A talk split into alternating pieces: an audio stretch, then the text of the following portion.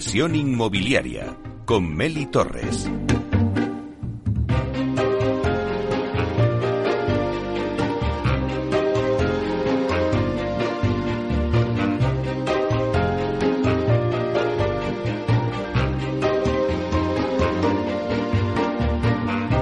Hola, buenos días, ¿qué tal? Bueno, pues bienvenidos a Inversión Inmobiliaria. Hoy vamos a centrar nuestro debate en las ayudas de los fondos Next Generation a la rehabilitación de vivienda. Bueno, vamos a ver qué está pasando en ese sector. Vamos a tener expertos en la materia en directo aquí desde Capital Radio de 12 a 1 para analizar un poquito todas las cosas que están ocurriendo en cuanto a la rehabilitación y a estas ayudas. Bueno, también sabéis que podéis escuchar el programa en nuestra página web capitalradio.es en los podcasts y luego también lo podéis escuchar desde el metaverso en el edificio de Central Land, que también nos podéis escuchar allí porque ya estamos presentes en el metaverso. Somos el primer programa inmobiliario que estamos en el mundo digital de la mano de Data Casas Protec. Así que ya comenzamos.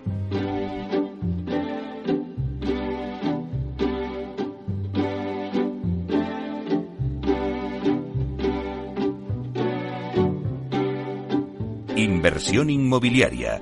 Comienza el debate.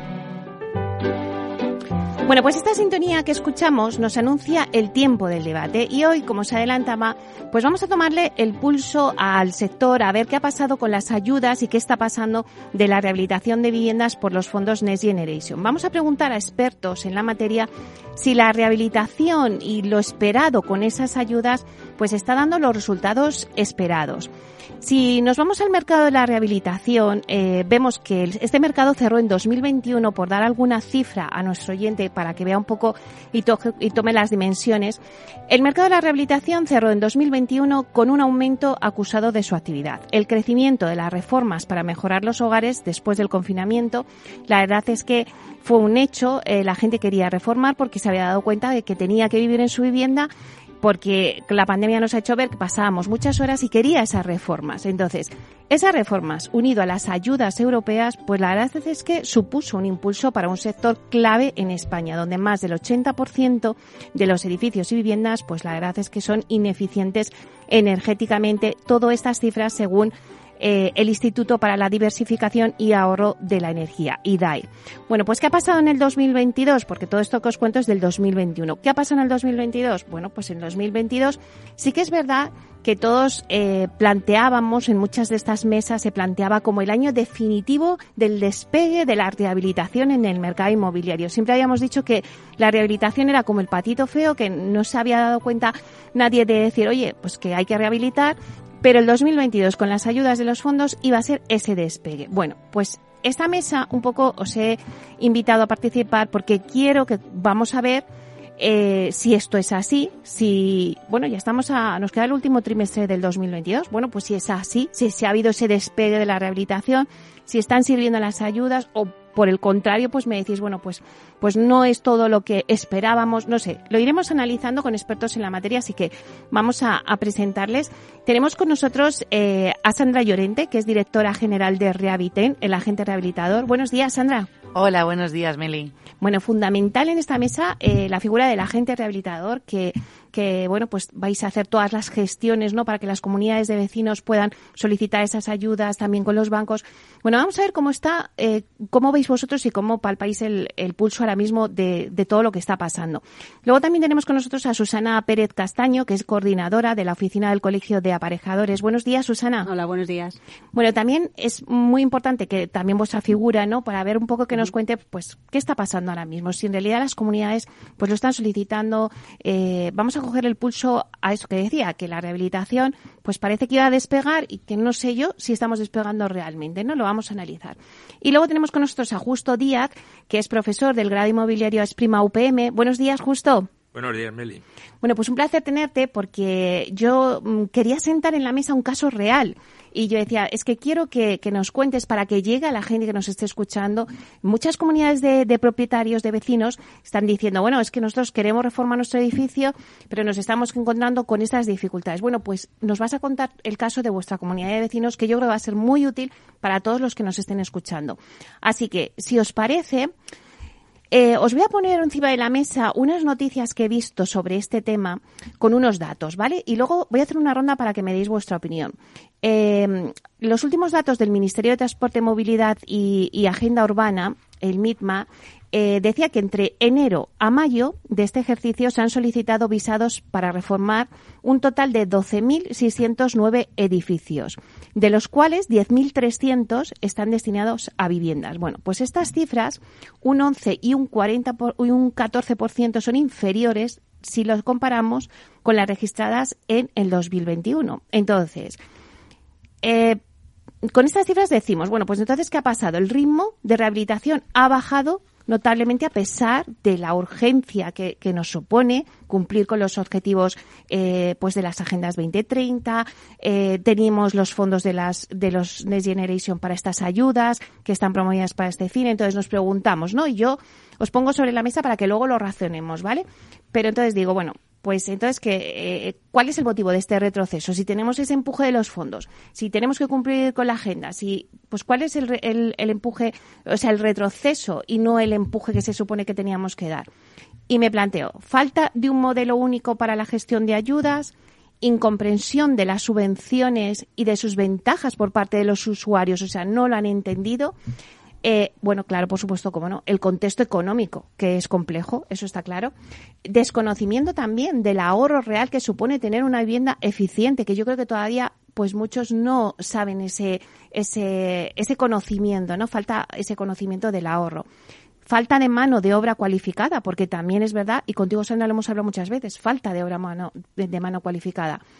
Y luego, pues también, pues escasa adopción a la innovación en procesos digitales, que es verdad que muchas veces decimos que el sector inmobiliario ya ha innovado, está metido en las nuevas tecnologías, pero no sé si realmente faltan procesos para que al final todo esto llegue a la conclusión de decir vamos a darles empuje a la rehabilitación como se tenía previsto y esperado para este año 2022.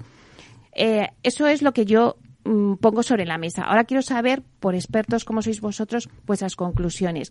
Entonces, yo os hago una ronda y os digo, a ver, con estos datos de ese retroceso en rehabilitación, a pesar de todas las ayudas y de todo lo que hemos dicho, ¿por qué creéis que se debe?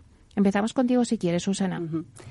A ver, desde el 8 de junio que se abrió la oficina de rehabilitación del Colegio de Aparejadores de Madrid, hemos visto eh, una buena aceptación de estas ayudas.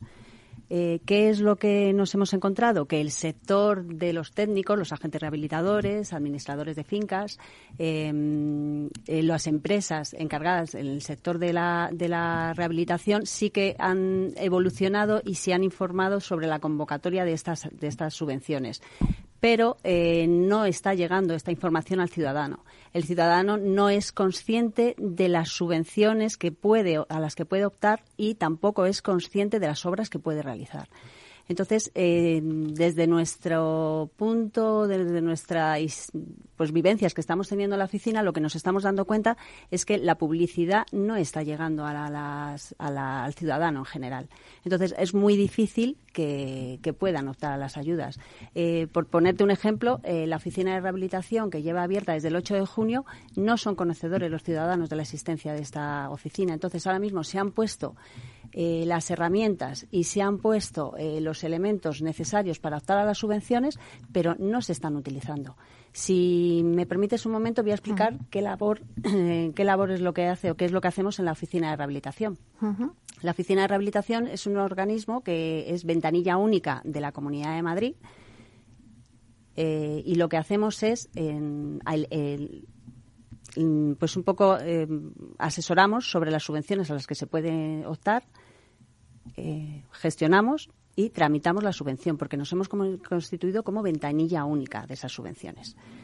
Entonces, eh, esta labor no es no la está utilizando el, ciudadano. porque además es un servicio, no nos olvidemos, totalmente gratuito. La, oficina de rehabilitación del Colegio de Aparejadores no cobra nada por estos servicios. Entonces, eh, desde el punto de vista de la oficina, se necesita un mayor publicidad y dar mayor cobertura a este tipo de subvenciones y a la rehabilitación en, globalmente. Sandra, ¿cuál sería tu opinión respecto a todo lo que estamos poniendo en la mesa? Bueno, pues yo creo que efectivamente, como dice Susana, el, el, ciudadano de a pie, bueno, ha oído hablar de eso, pero no sabe cómo eso realmente cristaliza, ¿no? En algo real. Eh, yo creo que eh, todo lo que es rehabilitación de edificios vemos que tiene un componente de boca a boca muy importante, ¿no? Cuando un edificio eh, al lado de tu casa se ha rehabilitado y ves que se ha hecho, pues es cuando más preguntas, ¿no? Entonces al final tenemos una inercia de que em, con todas las ayudas, pongo por ejemplo el tema de los ascensores, la comunidad paga em, esas, em, esas obras y luego tarda varios años en, cobrar las subvenciones, ¿no? Entonces, un poco con, con, esa casuística, bueno, no quieren invertir dinero para esperar, ¿no? Un retorno que además tienen que invertir más y como bien has, has dicho que eh, ahora mismo la coyuntura con, con la carestía de mano de obra, con la subida de materia prima, con, con los, la subida de tipos de interés, bueno, pues no es a lo mejor un momento propicio, eh, bueno, pues para dar ese salto, ¿no? Teniendo en cuenta que además todavía estamos desgranando el, Real Decreto y no hemos aterrizado, aunque lo estamos plasmando ya en, eh, como, como en una guía para el, para el usuario de, de una comunidad de propietarios de cómo cómo son los trámites, cuánto hay que hacerlo, cuánto hay que adelantar, si es que hay que adelantar algo. Bueno, pues yo creo que no está claro como todo el proceso. Entonces, pues al final tenemos que desgranar toda esta parte. Nosotros ahora mismo estamos, eh, yo creo que sí que hay interés. La gente viene a preguntar. Nosotros ahora mismo manejamos más de 150 expedientes como agente rehabilitador de los programas 3 y 5.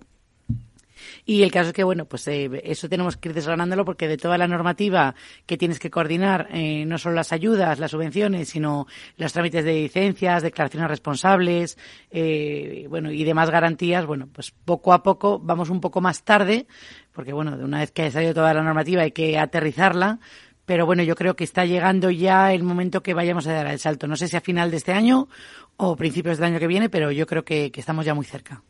Bueno, ya tenemos por lo menos un horizonte. Finales de este año, principio del año que viene, ya a ver si damos ese salto.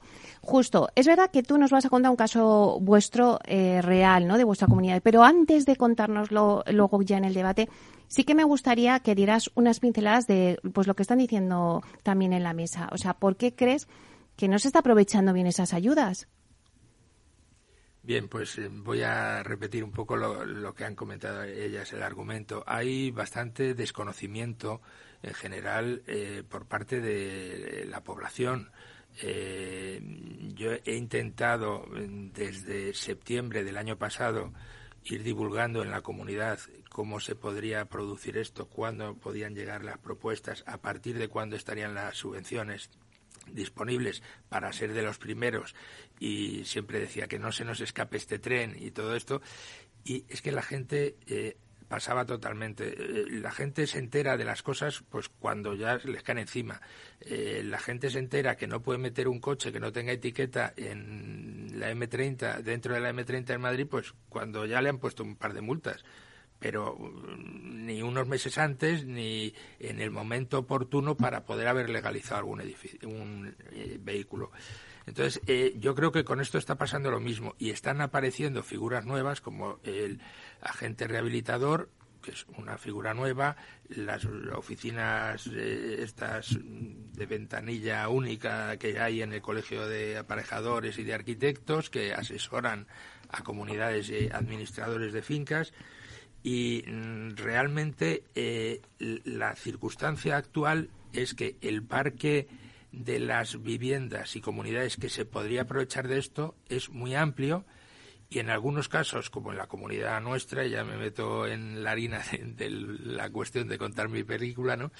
Eh, estamos que recientemente hemos acabado las obras de la IT, de la Inspección Técnica de Edificio. El edificio tiene 33 años, tuvo un informe de IT desfavorable y ha habido que hacer unos trabajos para poder dar informe favorable.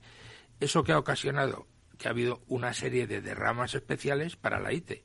Aparte de la cuota ordinaria, han estado estas derramas, que siguen estando, porque no, no se está haciendo hucha, y aunque se han acabado las obras.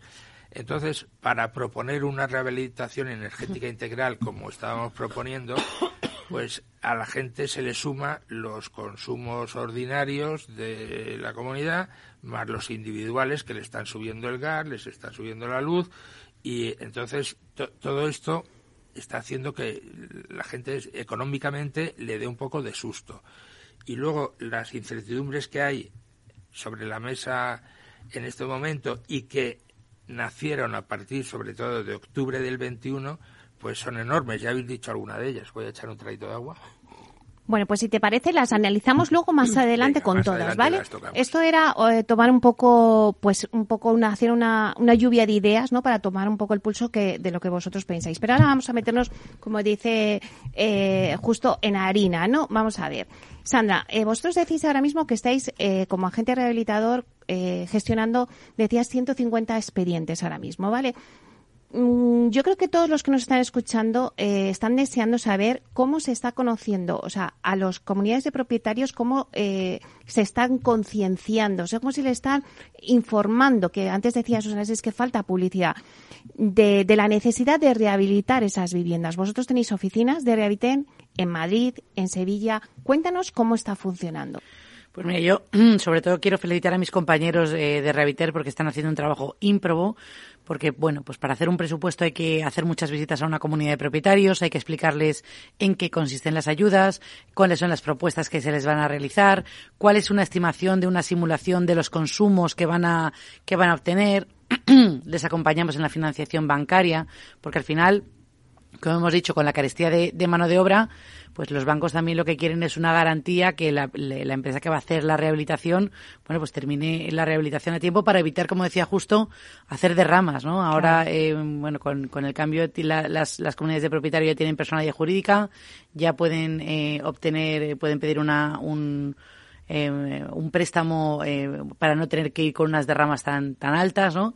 Y, y entonces, bueno, pues toda esa parte, toda esa explicación por un lado la parte técnica, ¿no? De qué obras pueden acometer y qué es lo óptimo, ¿no? Porque a veces lo óptimo, eh, bueno, pues no es poner toda aerotermia, o sí, o es mantener la caldera de gas, o es hibridar sistemas, porque al final cada promoción, cada obra es un mundo, ¿no? Mm. Eh, cómo se puede gestionar una fachada, si está o no protegida. Entonces, con eso tienes que hacer un estudio previo bastante exhaustivo y hacer varias visitas y explicárselo al administrador diciéndole que un, que un agente rehabilitador no le va a dar más trabajo a la, en la comunidad, al revés, ¿no?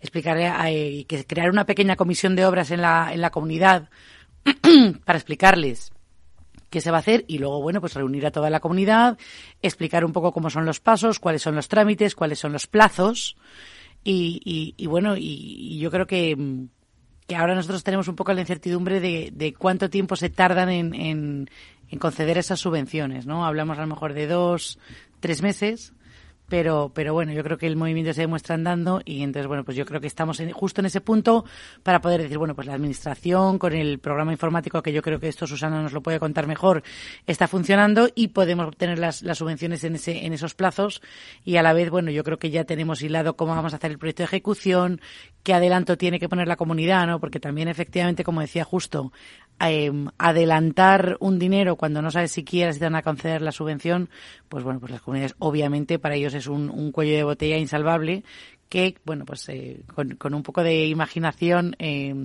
bueno, pues se buscan eh, al final formas, ¿no? De, de poder hacerlo eh, a éxito desde a lo mejor los agentes rehabilitadores una parte, esperando subvenciones. Bueno, la verdad que yo creo que aquí también está el, el know-how de cada una de las compañías, cada uno de los agentes rehabilitadores para ver cómo pueden eh, crear eh, bueno pues eh, una metodología lo más fácil y lo más ágil para la comunidad de propietarios y para para la banca y para llegar a hacer eh, las obras en tiempo y plazo de forma que podamos tener contentos a todos los participantes. Susana. Antes eh, te estaba diciendo un poco también, Sandra, bueno, pues que cuándo van a estar esas subvenciones, eso, quizá las dudas, ¿no? Que, le, que hace que la gente a lo mejor diga, bueno, si no sabemos, no, no, no empezamos. A ver, vamos a tener en cuenta que estas subvenciones arrancaron el día 1 de junio. Uh -huh. eh, con lo cual, en esa fecha, eh, el ciudadano normal, tú, yo, cualquiera de los que estamos aquí sentados, estábamos más pensando en el periodo vacacional que en optar a las subvenciones. Entonces, eso también es uno de los motivos que ha retrasado muchísimo el, la presentación de las convocatorias. El mes de agosto es un mes eh, totalmente mm. perdido. Entonces, ahora es cierto que en septiembre está arrancando de nuevo el curso y estamos viendo un, un, repunte de nuevo tanto en consultas como en tramitaciones. Entonces, en la convocatoria, el, la Comunidad de Madrid tiene tres meses para contestar desde el momento que se sube eh, la documentación y toda está completa. Entonces, uh -huh. tienen tres meses para contestar si te conceden o no te conceden la subvención. Uh -huh. A partir de ahí, pues bueno, ya empiezas el proceso eh, de obra y luego la justificación de la subvención, porque no nos olvidemos que esta subvención tiene dos, dos eh, plazos, digamos, dos, dos solicitudes. Por un lado, el alta de la solicitud y, por otro lado, la justificación de la subvención. En todo ese proceso, la Oficina de Ayudas a la Rehabilitación del Colegio de Aparejadores está al lado del solicitante. No nos quedamos solamente eh, con el hecho de presentar la solicitud, sino que además recibimos notificaciones y nos encargamos de, solventar, eh, con, evidentemente, eh, indicándoselas al último destinatario, las notificaciones y los requeridos por parte de la comunidad. Esos tres meses, Sandra, que decía ahora Susana, ¿vosotros ya habéis presentado solicitudes formalmente? en Reaviten? Hemos presentado solicitudes, pero todavía no han pasado esos tres meses. Efectivamente, tenemos ese primer mes eh, o sea, nosotros estimamos que las obras se puedan empezar como en, cinco meses, ¿no? Un primer mes donde recopilamos toda la información desde que firmamos el contrato con la comunidad de propietarios para poder hacer, eh, bueno, pues ese proyecto em, básico y toda la documentación que necesitamos para, para solicitar la subvención. Em, y luego tenemos los tres meses y un mes posterior para terminar un proyecto de ejecución y licitar antes de comenzar las obras, ¿no? O sea que entendemos que desde que se firma un contrato con una comunidad a unos cinco meses se pudieran empezar las obras y así como te comentaba el manual de comunidades que estamos desarrollando eh, así lo explica. Claro, es que si, si con esos plazos de justo nos ha pillado agosto, o sea, sería en septiembre, no han pasado los tres meses, todavía no se tiene eh, constancia ahora mismo de solicitudes que hayan sido aprobadas todavía, o sea que tendríamos que dejar pasar ese periodo de tiempo. Vamos a tomar un poquito de aire y ahora volvemos a la vuelta, ¿vale?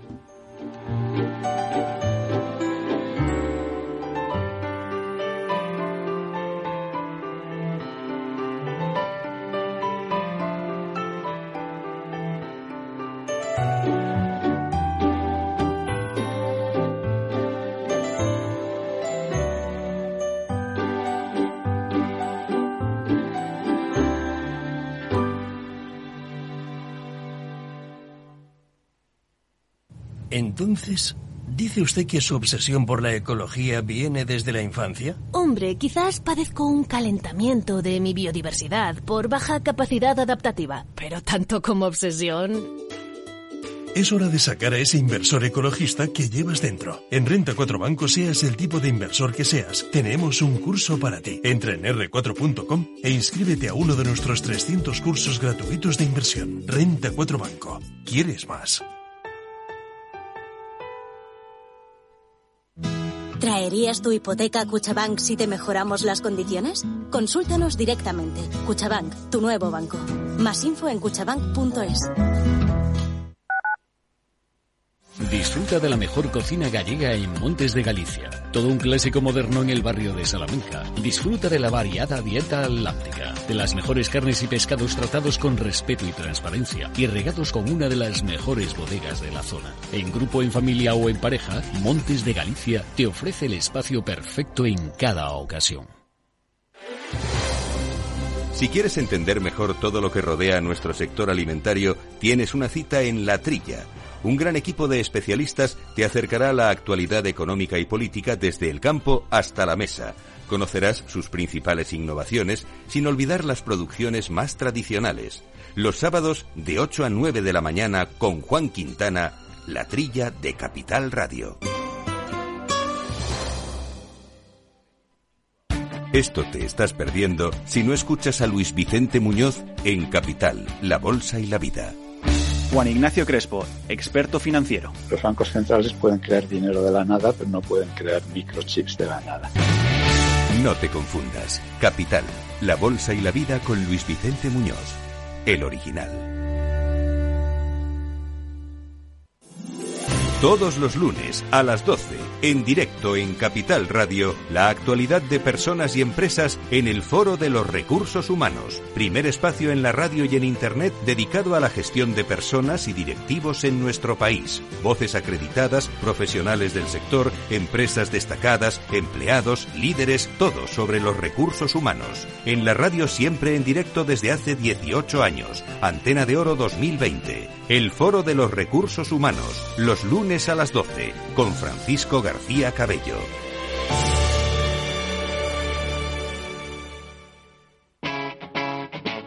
Capital Radio.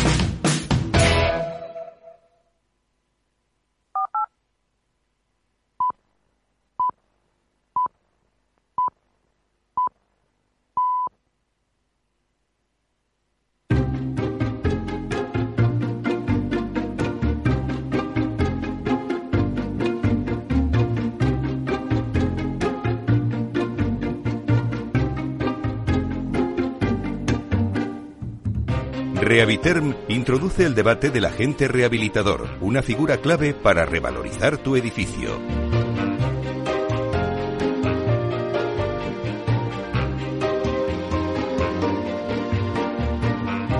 Bueno, pues seguimos con el debate que tenemos para ver qué está pasando con las ayudas de los fondos Next Generation a la rehabilitación de viviendas. Vamos a hacer un repaso rápido a los ponentes que tengo hoy en la mesa.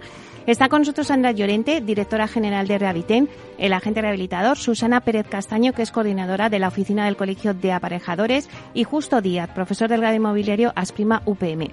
Justo, ahora yo creo que lo que ha llegado el momento de que contemos eh, un caso real a nuestros oyentes. Cuéntanos qué ha pasado en vuestra comunidad de vecinos cuando propusisteis eh, eh, conseguir solicitar esas ayudas de los fondos. Sí.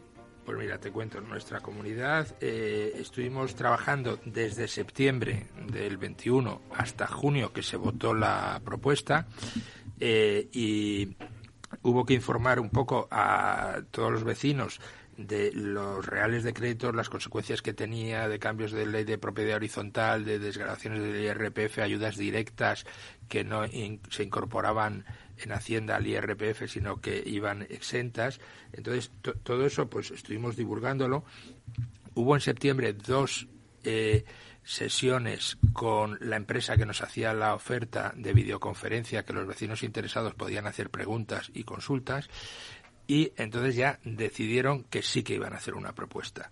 Eh, el hándicap de nuestra comunidad es que somos 85 vecinos y tenemos instalaciones individuales de agua caliente sanitaria y calefacción, eh, no son colectivas. Entonces habría que eh, quitar esas instalaciones individuales y pasarlas a instalación colectiva de generación de agua caliente y calefacción.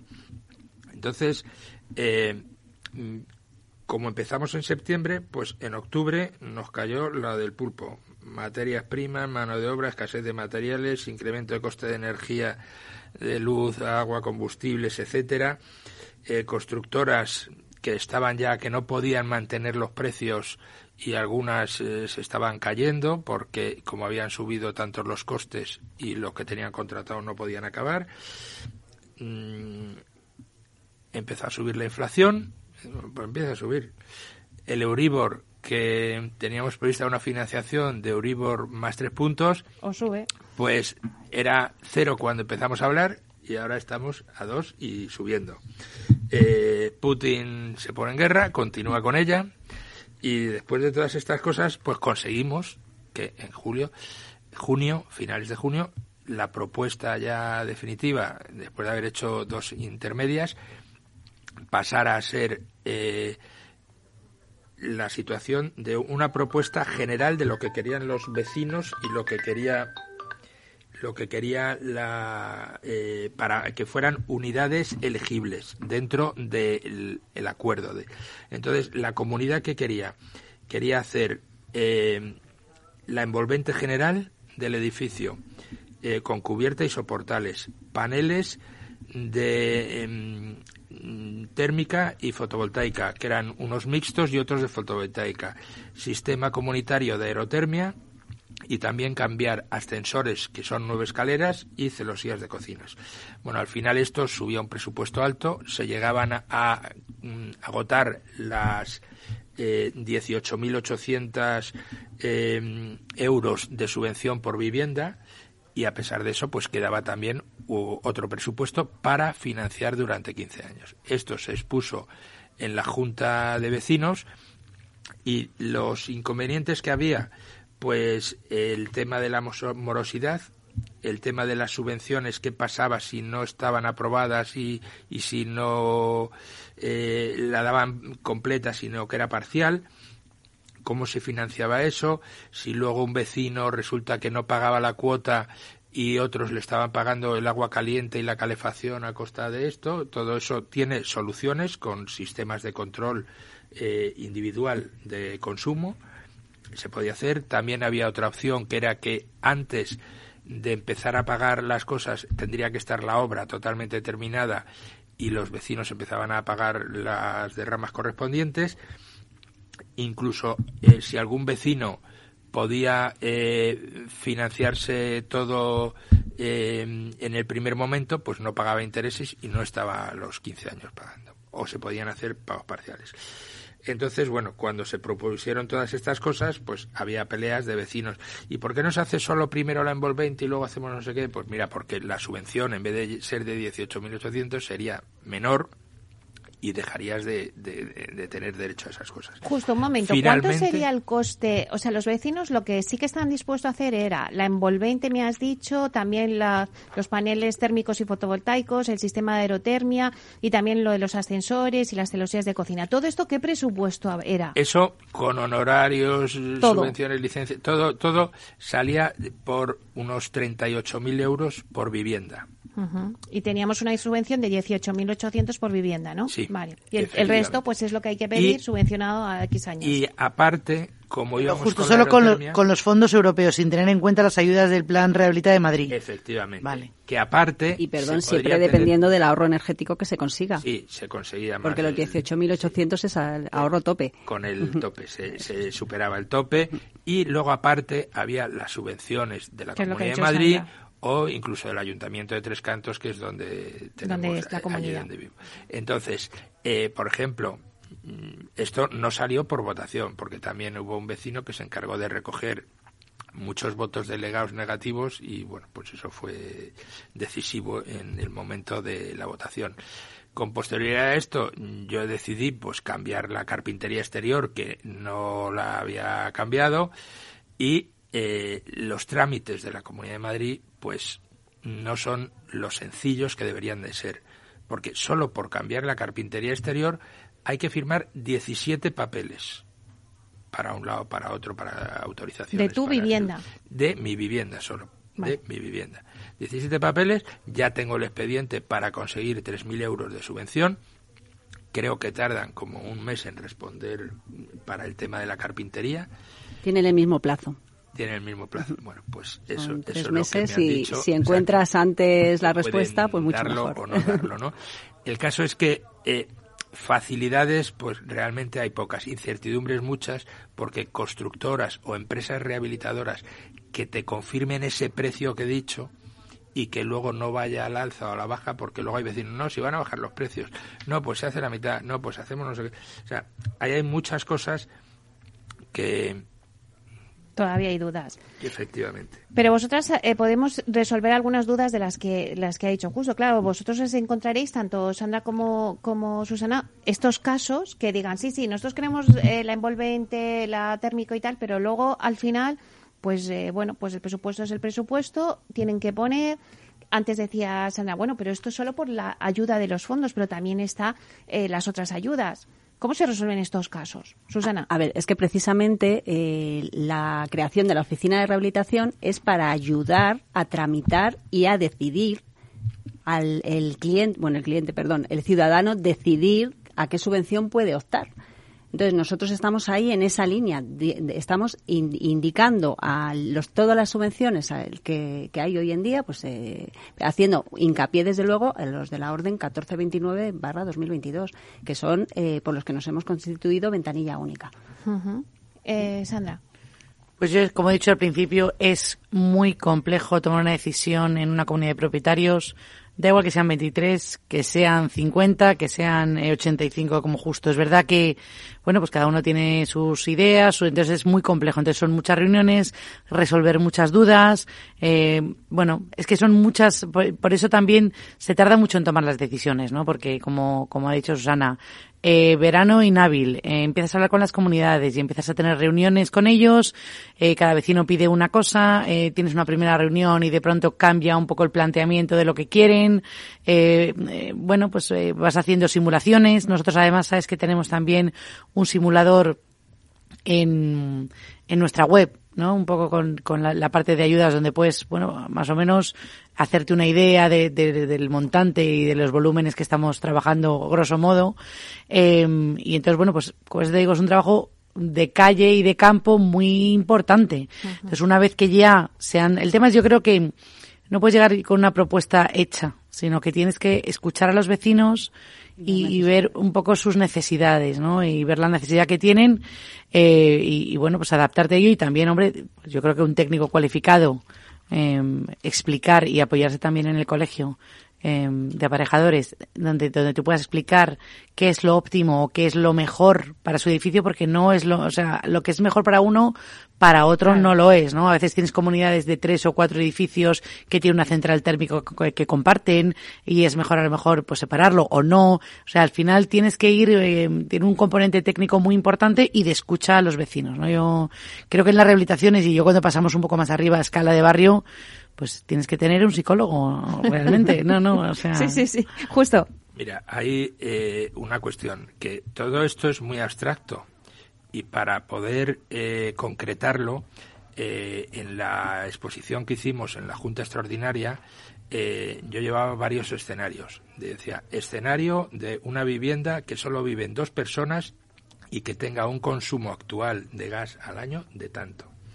¿Qué pasaría si se hiciera esto? ¿Cómo saldría?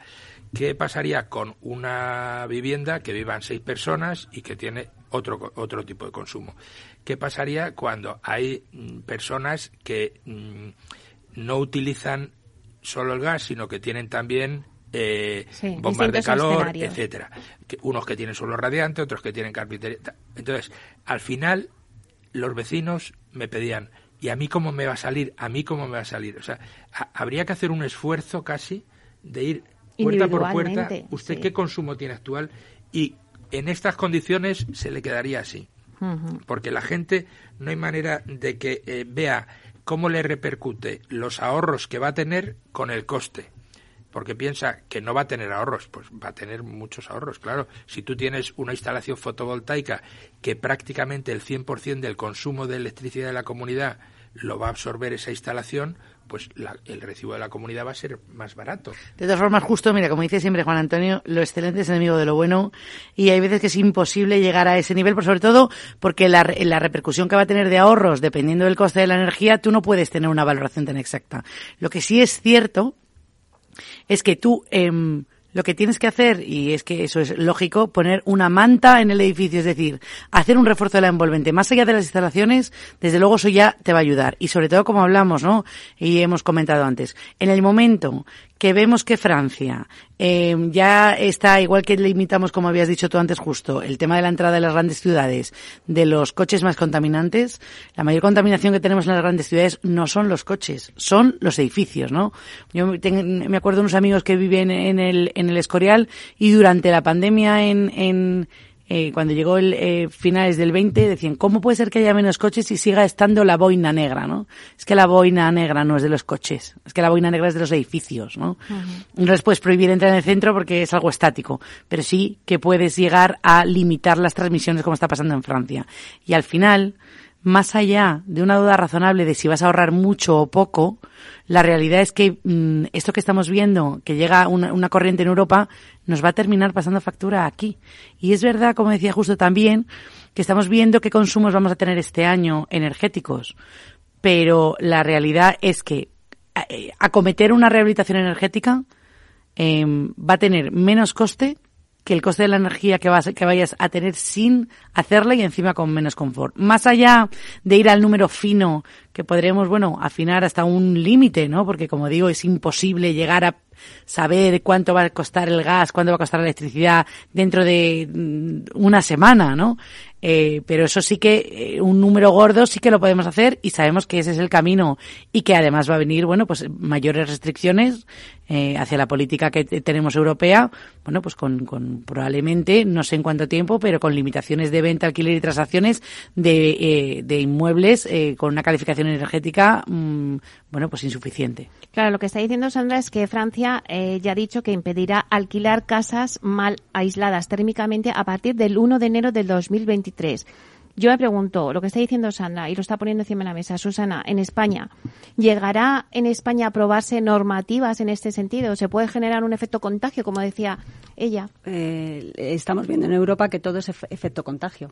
Entonces, tarde o temprano esta situación llegará a España. Cierto es que tú vas a, plantear, ahora mismo en Francia lo que se plantea es que no se aumenten los alquileres ya existentes, se prohíbe la, subida de esos alquileres y al mismo tiempo se prohíbe em, alquilar viviendas nuevas que desean eficientemente, energéticamente hablando. Entonces, eh, si tú mm, vas por esa línea, también tienes que dar facilidades, porque no mm. puede ser solamente prohibir, pero no ayudar. Entonces, eh, aquí en España tenemos muchos, eh, muchas herramientas, eh, pues tenemos la ITE, tenemos el informe de evaluación del edificio, tenemos los certificados de eficiencia energético, que evidentemente pueden contribuir a esa mejora. Podemos modificar esos documentos para que se incluya ya de forma eficiente lo que es la eficiencia energética. Otra cosa, eh, Sandra, eh, también es verdad que se están elaborando las bases del programa terciario del, bueno, pues del Fondo de la Nacional de Eficiencia Energética para la rehabilitación de edificios existentes en el sector terciario. Vamos de la residencia al terciario. Vosotros, como agente rehabilitador en Rehabiliten, ¿os habéis eh, planteado que vais a, os vais a dirigir también a este segmento terciario? Bueno, pues yo creo que efectivamente también hay, hay un nicho de negocio. Un, un agente único entiende muy bien eh, los costes operacionales del edificio. Entonces, cuando hablamos eh, de edificios de oficinas, cuando hablamos eh, de, residencias, de hoteles, tienen muy claro ¿no? los costes de operación y, obviamente, todo lo que sea edificación, dependiendo de la, tipo, de la tipología edificatoria, pues obviamente también estaremos gestionando esos fondos y esas, y esas obras. ¿Vosotros como ventanilla única también lo contempláis? En principio solamente informar, tramitar no. Por ahora todavía no sabemos. De todas formas, las alegaciones de, de, esta, de este pre nuevo eh, han terminado ahora el, 15 de septiembre. Entonces, pues vamos a ver cómo, qué sale de eso. Justo. Sí, mira, yo quería hacer una pequeña relación de intervinientes que deben de, de existir en una rehabilitación energética integral o una rehabilitación eh, importante dentro de un edificio. Una de las cosas que ha surgido ahora nueva también es el libro de edificio existente. Esto si se tiene tiempo, pues es estupendo hacerlo porque eh, los vecinos son conscientes, oye, mira lo que tengo y mira lo que me va a pasar, voy a tener que arreglar esto y lo otro. Eh, ¿Qué ocurre? Y que, además eso es gratuito, ¿no? Creo entender, ¿no? no, no es subvencionable también. Es subvencionable. No, no, nos equivoquemos. Puede, puede ser subvencionable los honorarios de la redacción, etcétera, pero eh, hay que pagar y luego conseguir la, esta. Habrá que nombrar un agente eh, rehabilitador. Habrá que nombrar a un arquitecto, ver si es estrictamente necesario o no, porque a lo mejor no es imprescindible, ¿no? un ingeniero técnico de edificación, aparejador, que seguro que, tendrá que, estar. Coordinación de seguridad y salud. Un constructor principal para la obra gruesa. Y para ciertas obras parciales, eh, eh, la, comunidad podrá contratarlo directamente. Pero si quiere que el constructor principal se encargue de ese contrato, por ejemplo, si la comunidad tiene un, un presupuesto de ascensores y quiere que el constructor principal lo asuma, el constructor principal cobrará sus gastos generales y beneficio industrial que podrán ir entre un 13 y un 20%, por ejemplo. Eh, que eso también eh, no lo suelen entender los vecinos. Pues si esto costaba esto, ¿cómo no cuesta más? ¿no? Eh, luego, aparte, tiene que contratarse la entidad financiera con la que se va a, realizar esto. El gestor energético, en su caso, de si se va a hacer un cambio de, hmm. sistema energético del edificio, lidiar con el ayuntamiento, con la comunidad autónoma. O sea, todo esto son los que intervienen. Todo esto te lo quitas con el agente rehabilitador, eh, justo. o sea, al final la idea es que, la gente... claro, por eso efectivamente el agente rehabilitador lo que hace es todos esos trámites y todo eso, eh, la contrata principal, los trámites con el ayuntamiento, el tema de la subvención, los arquitectos, todo eso es lo que hace la gente rehabilitador y como bien dice justo, si tienes un fontanero de confianza de la comunidad o, o alguna gente que, pues no sé, un arquitecto, alguien que tú quieras que entre ese proceso, el agente rehabilitador eh, lo suma a su equipo, pero al final ahí está la gracia de, porque con todo lo que hemos hablado y con todo lo que has puesto sobre la mesa justo la idea es que el agente rehabilitador sea un único agente eh, que hable con la ventanilla única y que, y que le dé un llave en mano con confort a la comunidad de propietarios y le ayude a la gestión. Lo único que tiene que hacer la comunidad es la gestión, en todo caso, de la financiación sin editar en el banco, pero también de la mano del agente rehabilitador por la solvencia que va a tener él como agente rehabilitador y la, y, la ejecución de la obra, ¿no? Mira, a mí en la comunidad me delegaron que gestionara los honorarios de la IT y la ejecución de la obra de la IT.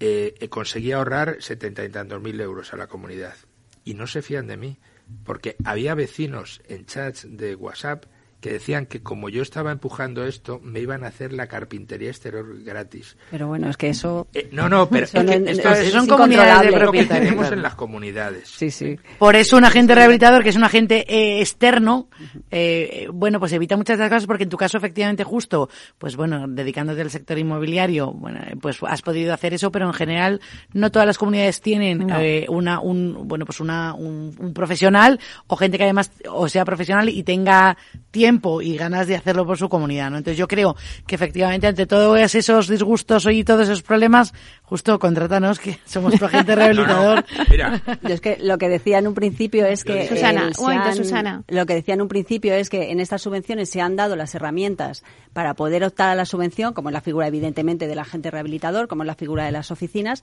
pero no se están haciendo uso de ellos. Entonces nos encontramos en la oficina muchas quejas de comunidades de propietarios por, por el letargo que es eh, la tramitación y lo compleja que es, pero si te estamos dando las herramientas, utilízanos. la, nuestra, la oficina es gratuita y el agente rehabilitador, pues evidentemente tendrá sus honorarios, bueno, como por todos los honorarios. Porque reduce todos esos intervinientes que nos ha contado justo y ellos se encargan de todo eso. Mira, si os parece, ya queda muy poco para cerrar el debate. Sí que me gustaría hacer una ronda para sacar unas conclusiones que nos esté escuchando, porque muchos se estarán diciendo, bueno, ¿y entonces qué hacemos?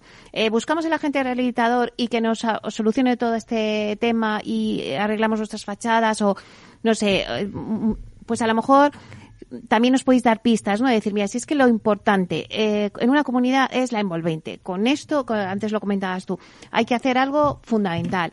Bueno, dar una pista a, todos los que nos estén escuchando como una conclusión de decir, bueno, no se están perdiendo estos fondos porque están ahí, tenemos tiempo, hay un horizonte, como decía antes Sandra. Bueno, pues vamos a ver si entre todos podemos empujar para que quien nos esté escuchando realmente vea esto como una oportunidad, aparte de todos los problemas que pueden ir surgiendo, pero vamos a darle como una conclusión. Empezamos contigo, Susana. A ver, lo que está claro es que son subvenciones de carácter técnico total y tiene que intervenir un técnico desde el minuto uno, porque tiene que estudiar eh, la viabilidad de la subvención y las necesidades de cada edificio de forma puntual.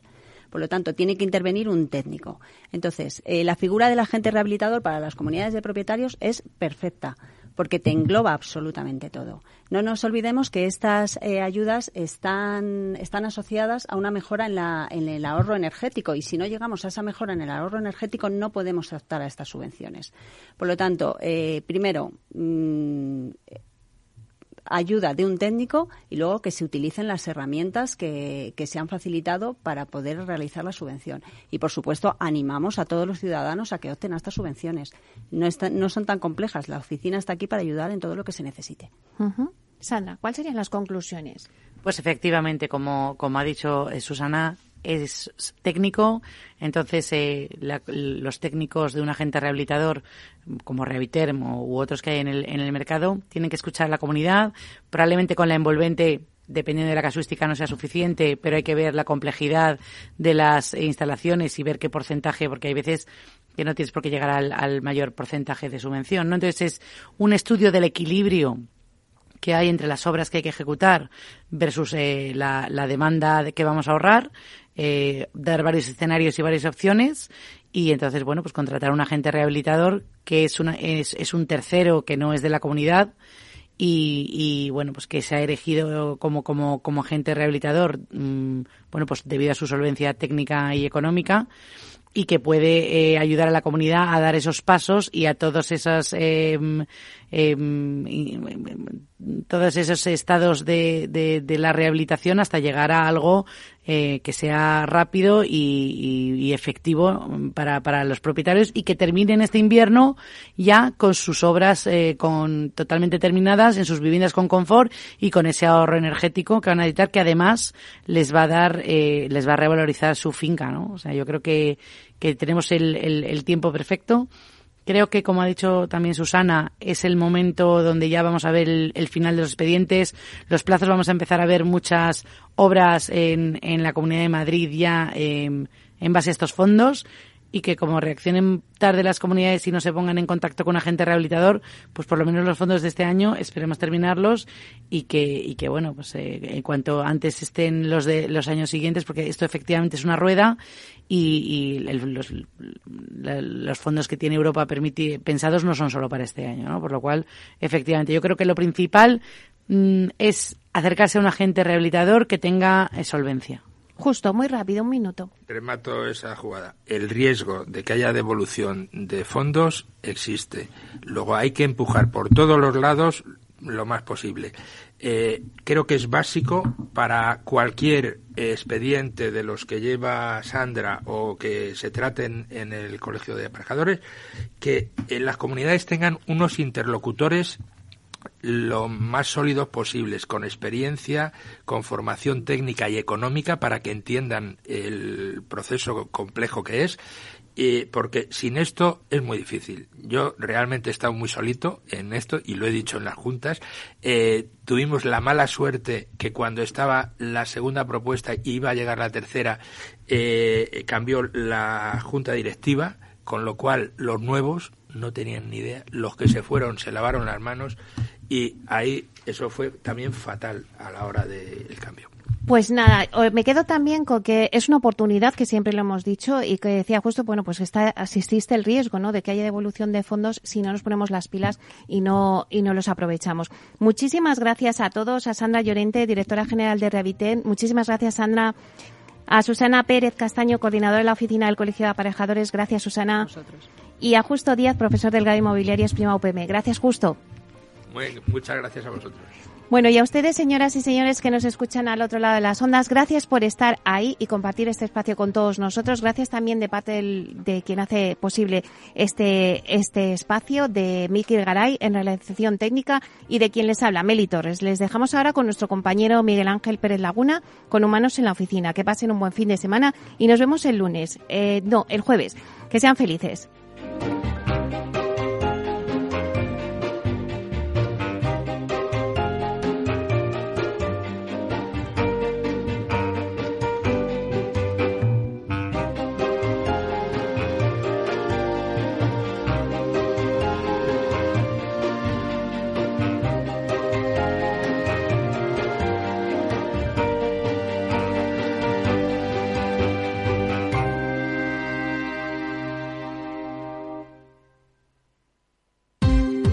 Ya no estamos en la era de la información, estamos en la era de la gestión de los datos y de la inteligencia artificial.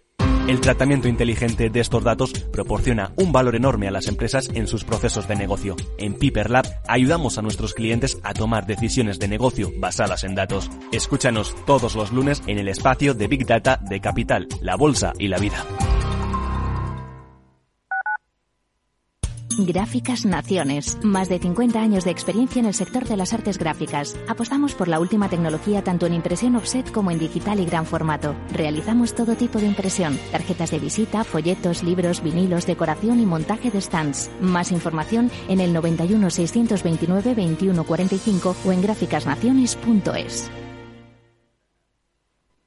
Disfruta de la mejor cocina gallega en Montes de Galicia. Todo un clásico moderno en el barrio de Salamanca. Disfruta de la variada dieta láctica, de las mejores carnes y pescados tratados con respeto y transparencia y regados con una de las mejores bodegas de la zona. En grupo, en familia o en pareja, Montes de Galicia te ofrece el espacio perfecto en cada ocasión. Esto te estás perdiendo si no escuchas a Rocío Arbiza en Mercado Abierto. Carlos Doblado, analista de Black Bear Broker. El gran problema que tienen los activos líquidos es que juegan contra nuestras emociones. Cotizan todos los días, nos ponen muy nerviosos. Una variación de 20 y 30% en el precio de los activos no significa que esos activos hayan cambiado en calidad, es decir, pueden caer mucho y, la vida sigue igual. Y eso hace poco confortable la renta variable cotizada en, trayectorias em, de mercados bajistas. Mercado Abierto con Rocío Arbiza.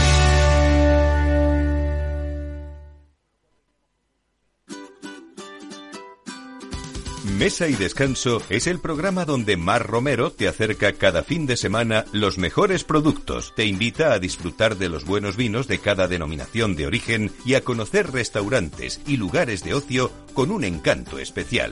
Mesa y Descanso, los domingos a las 13 horas, aquí en Capital Radio. Capital Radio, la genuina radio económica.